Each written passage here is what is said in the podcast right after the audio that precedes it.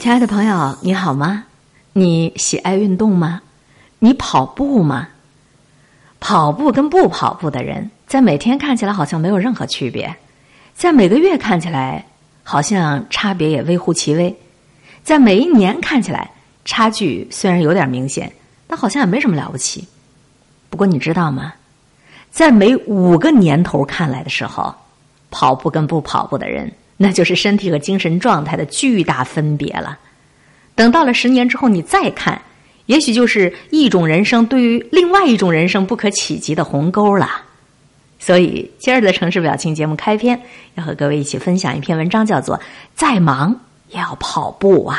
啦啦啦啦啦！快乐909襄阳音乐广播，今天的城市表情微笑。百度搜索 DJ 海林的新浪或腾讯微博，即可查阅节目的所有文字内容。欢迎推荐分享好文章。我们的 QQ 号409971974，和海林一起用智慧梳理情绪。耶！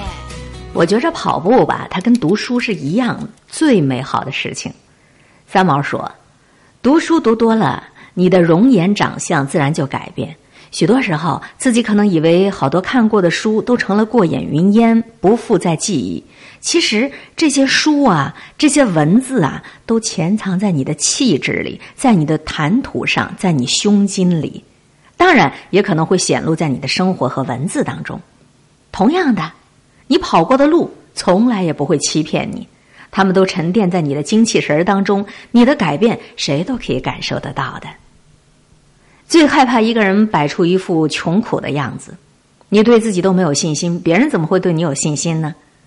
工作不顺心你可以宣泄，感情不顺利就顺其自然，对于外表长相不满意，你大可以从其他方面去努力，生活不顺可以看书静心，你总是能够找到对自己负责的办法的。最没有用的就是摆出一副天下我最惨，我最苦，我最可怜的样子。实在不行，你可以让自己放松几天，看场电影，出去跑步，这样你总会吧。所以请不要说等我有时间了我就能运动了，等我赚够钱了我就能孝顺父母了，等我有空了我就能够陪你了，等我发达了我就能积德行善了，等到我们有钱了健康已经没了，等到我们赚够钱了父母已经等不及了，等到我们真正的有空了爱人已经离开了，等到发达了心态早就变了。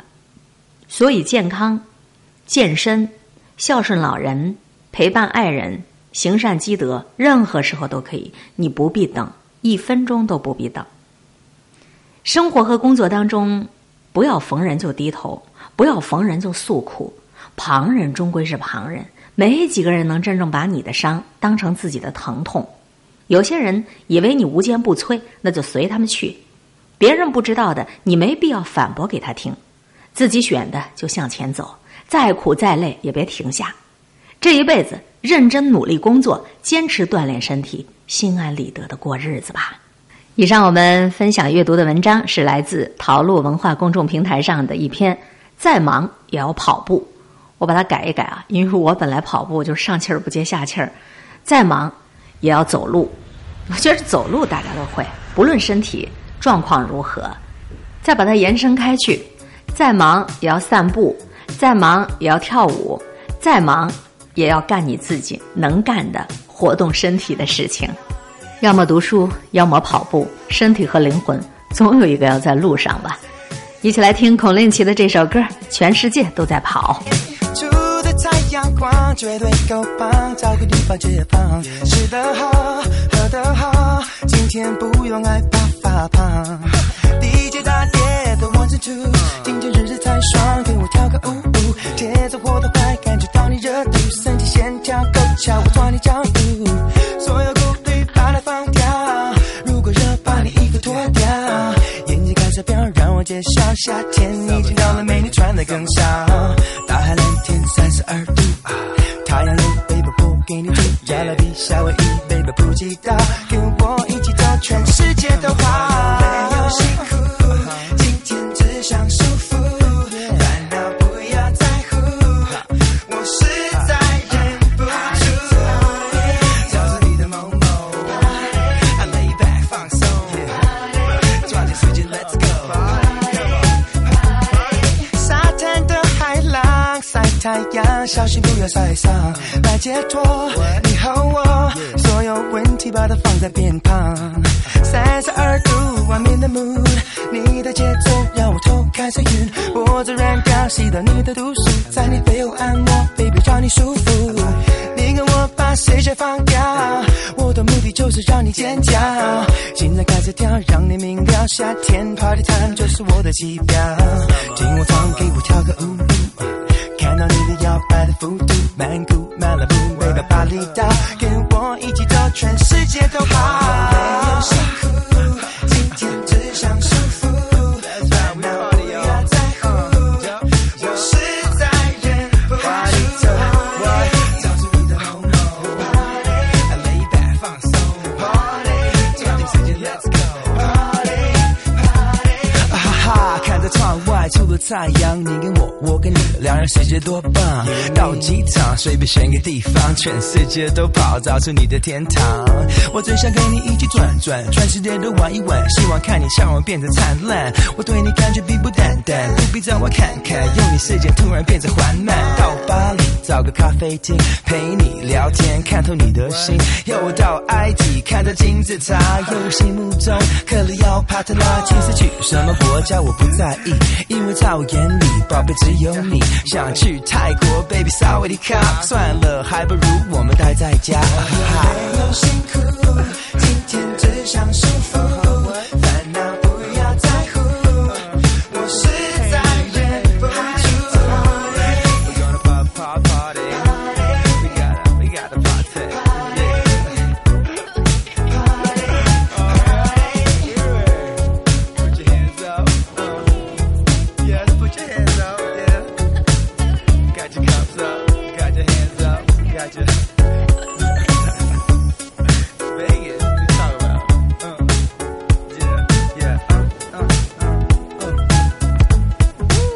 这里是调频90.9兆赫快乐909襄阳音乐广播，各位正在收听到的是海林主持的《城市表情》。中国新闻周刊上刊载窦文涛的一篇文章，叫做《珍惜每一次当众出丑的机会》。读完这篇文章的第一反应就是难以相信，若不是窦文涛自己写的，我都不相信像他那样妙语连珠的一个主持人，还曾经有过那样的尴尬出丑的经历。一起来分享到的窦文涛的文章《珍惜每一次》。 当众出丑的机会。城市、霓虹、车流、行走的人、音乐、红酒、文字、流动的歌，自在音乐，快乐909，襄阳音乐广播。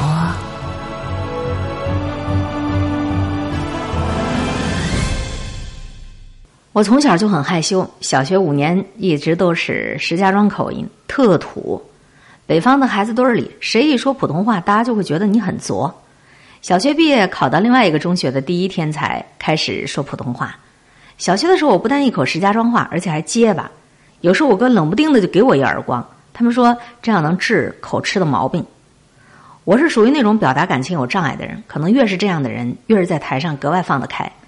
我有时候在上台之前，觉得心里挺没谱的，就会对我身边的人说：“哎，夸一夸我，夸一夸我。”鲁豫等一些人就在我身边大喊：“你盖世无双，你是最好的，你是最棒的！”嘿，真有用。于是我就觉得能够镇定，能够兴奋。你们去注意美国拳击比赛啊，比赛之前召开新闻发布会，那些拳王会对记者说：“我要把他像臭虫一样碾死。”你说他是没有修养吗？他是没礼貌吗？不是，这是一种心理调节的技术。 是让自己兴奋起来。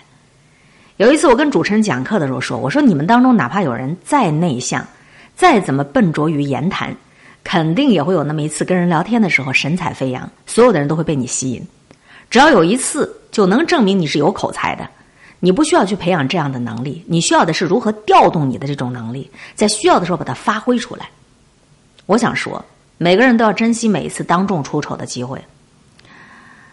我在上初中的时候，老师让我参加演讲比赛，写了演讲稿也能倒背如流了。我让家人说出任何一个自然段的头一个字，我都刷刷刷的把它下面的给背出来了。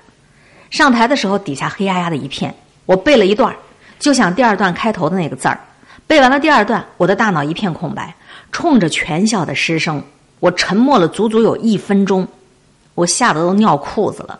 全校师生就眼睁睁地看着我跑出校门。后来我回学校，觉得旁边女生的笑声都是在笑我的。我们老师对我说，虽然你没有演讲完，在学校没有名次，但是你朗读的那前2段挺好的，你不要紧张，能背下来肯定能得第一名，我推荐你去区里参加比赛。我这次答应的比上次要痛快多了，好像觉得无所谓了，结果背下来真得了一个名次。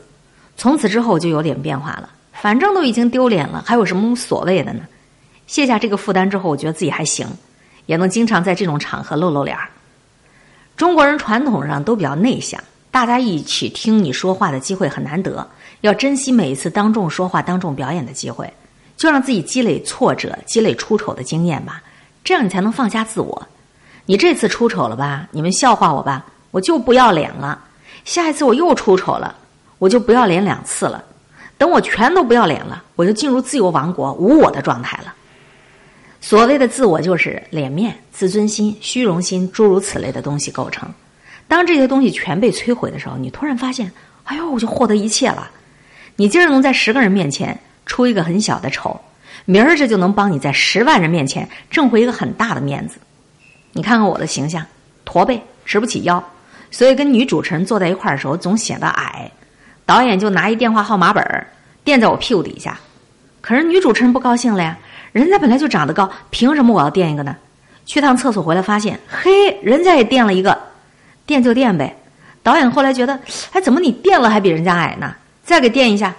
到最后我发现我自己都跟站着差不多了，因为已经垫了好几个了。你看，我要越想这事儿吧，我就越完蛋。越想你的手该放在哪儿，你就越不知道它该放在哪儿。其实一个人呢，最快乐的时候就是忘记自我的时候。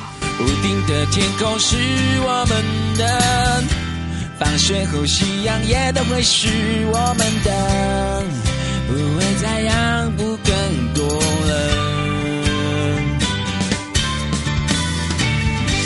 唱一首属于我们的歌，让我们的伤都慢慢的愈合。明天我又会是全新的，颈椎是手牵手坐上了永不回头的火车，总有一天我们都老了，不会遗憾就 OK 了，伤心的都忘记了，只记得这首向往的。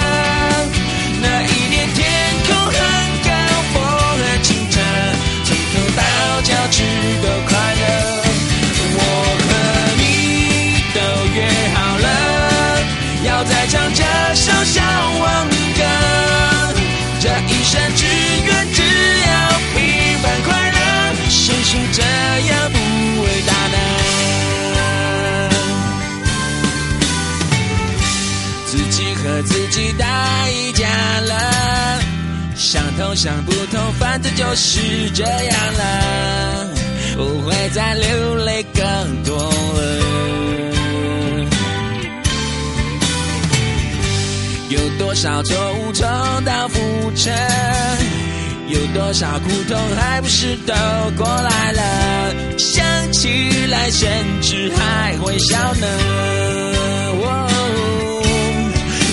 是人生的实验课，错也错得很值得，就算某天唱起这首歌，眼眶会有一点湿热，伤心的都忘记了，只记得这首向往歌，那一年天空很高，风很清澈，从头到脚趾都快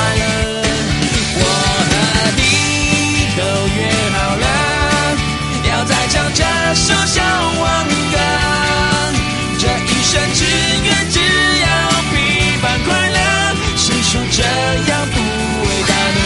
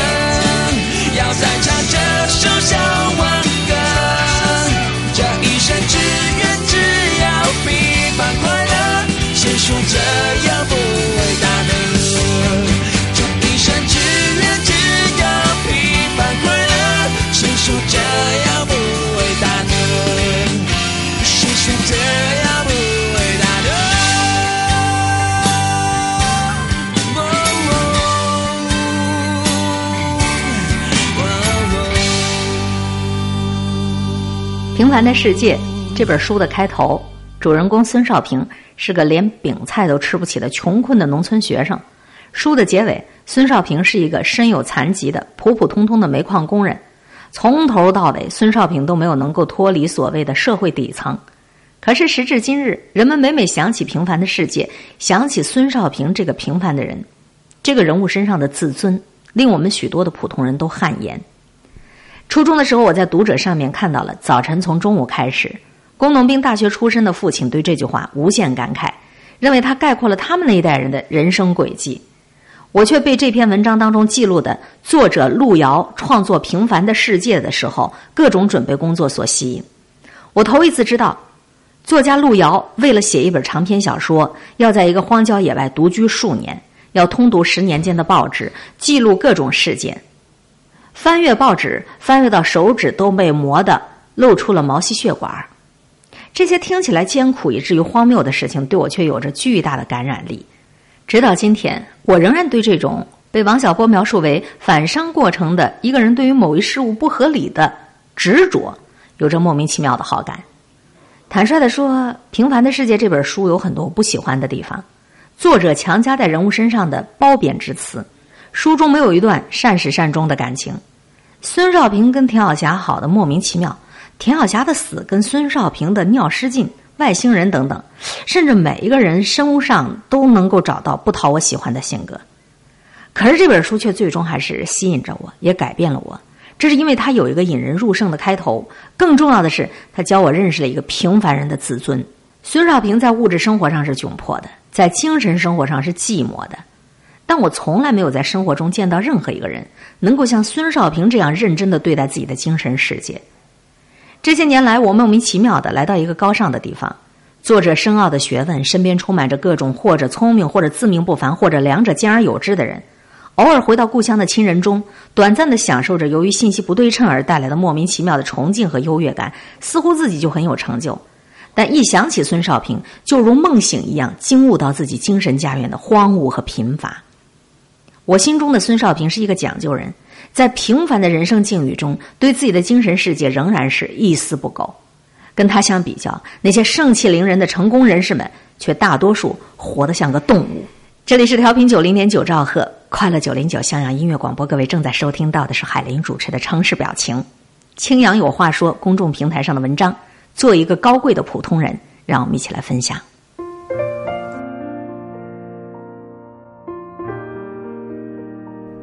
我和谁都不争，和谁争我都不屑。我爱大自然，其次就是艺术。我双手烤着生命之火取暖，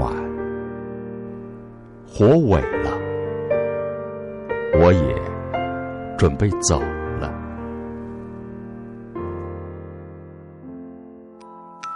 经典美文尽在城市表情 FM 90.9襄阳音乐广播。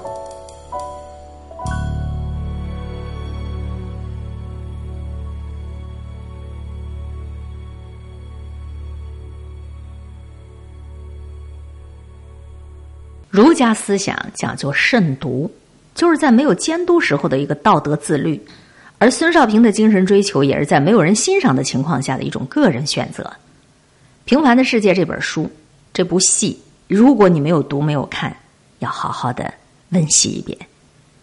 孙少平的周围不是一个能够欣赏和奖励他的这种追求的环境，他也没有如许多读书之人、爱书之人那样，如孔雀般陶醉于自己的才情，展示自己的品味。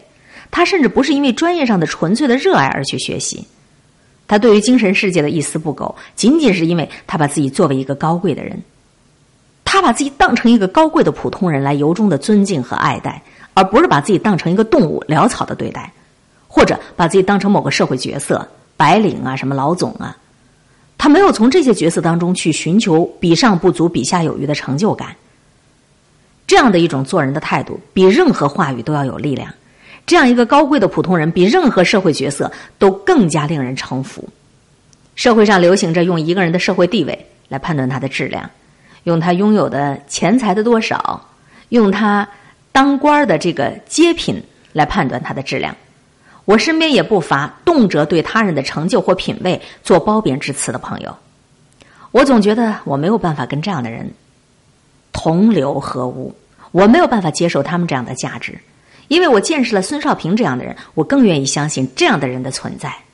一个人可以独立于成功与失败，独立于世俗的价值评判，独立于他人的褒贬，但是自己尊重自己，做一个高贵的人，这才是我们应当毕生追求的。天亮睁开双眼，又是崭新的一天，梦里那些美好，醒来努力去实现，脚步不停催赶着时间，太多的人等着和我见面。一天一天别管多忙，也要对自己好一点，一天一天别忘抽些时间对自己好一点。滴吧吧滴答滴吧吧哒滴噜吧吧滴吧吧滴，未来还有太多好时光，别对自己逞强，偶尔情绪搁浅也不会自我埋怨，何必压抑自己，哭和笑痛快一点，穿越过每个灰色边界，发现自己的能量无极限。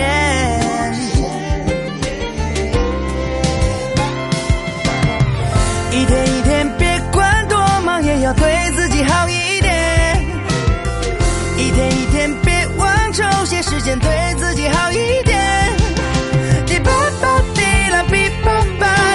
巴巴地巴巴地，未来还有太多好时光等着你我分享。